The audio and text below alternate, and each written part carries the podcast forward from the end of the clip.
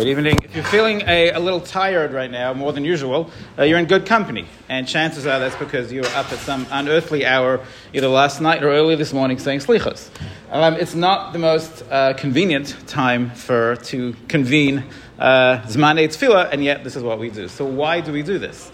Um, why should why can we not do slichas at uh, 9 p.m.? Much more convenient. So the Rambam, when he talks about when to daven slichas, the Rambam's talking about during Aseres Tshuva. And he says, even though um, you're in a shul, which helps with your tefillah, and you're in a minyan, which also certainly helps with your tefillah, and it's a Sarasim Tshuva, it's, it's the, the days are holy days, there are days of Eis Ratzon. The Ram says you still have to say slichas at a time where that time is an Ratzon.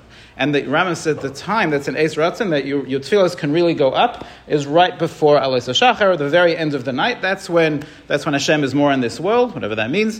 Um, and that's when, the Rambam says that's when you should say Slichas. Okay, so that's where the minhag came from, to say it right before the morning. Um, the Aruch HaShulchan, Mateh Ephraim, and others say that our minhag to do it before we start Shacharis is sort of a riff on that, um, that we don't do it before Alois Shachar, but we're, we're doing it before Shacharis, and, and, and that's okay.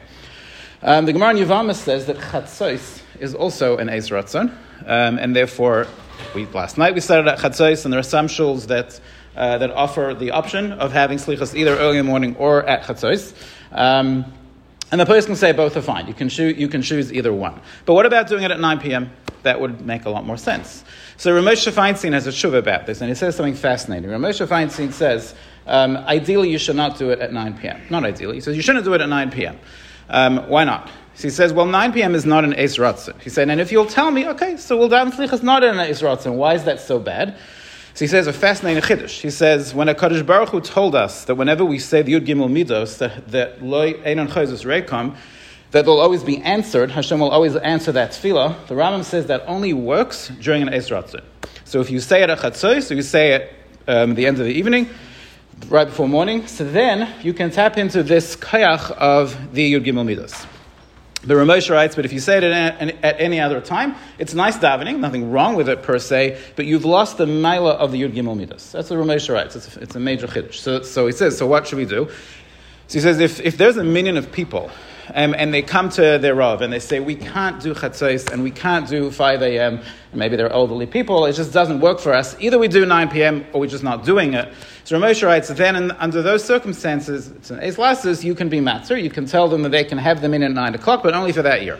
So you cannot make it that it's going to be every, from now on, our shul offers a 9 p.m. minyan for those who want it. So that you cannot do. It has to be each year you would have to assess, is there, is there truly a need for this minyan to, to convene? Um, but Lamaisa, even if they have this minyan, they should be made aware that they're going to be missing out on this um, incredible of the Gimelidas.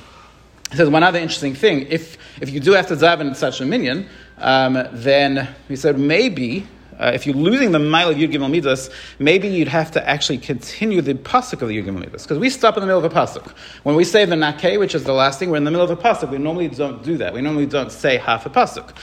So normally you'd say, well, we say half a pasuk because it's the koyach of the Yud Gimel that we're tapping into, and this is where it ends, so this is where we stop. But maybe if you're davening at a 9 p.m. minyan where you've lost that koyach, maybe you'd have to say the whole pasuk. So Rav Moshe says, no, that far we don't go. Um, you can stop there because at the end of the day, this is uh, this is the tefillah, and this is what we say. Even if you don't have that, even if you don't have that uh, that mila, you can still you can stop over there. Um, when it comes to Motzei Shabbos, Rav Moshe says, the, the, the Shara brings down that al pi Kabbalah you should not say Slichas before Chatzos because you still have a bit of the Kedushas Shabbos. So he said, well, in that case, it, could this 9 p.m. minyan convene on the Motzei Shabbos as well? And he said, yeah, that, the, if, if they really need it, um, even that can be, that's not a halacha, it's, it's al pi Kabbalah, um, and that could, be, uh, that could be waived as well. But of course, the Maila Oslicha should always be, that should be tapped into during either Chatzos or or early morning. Have a good night.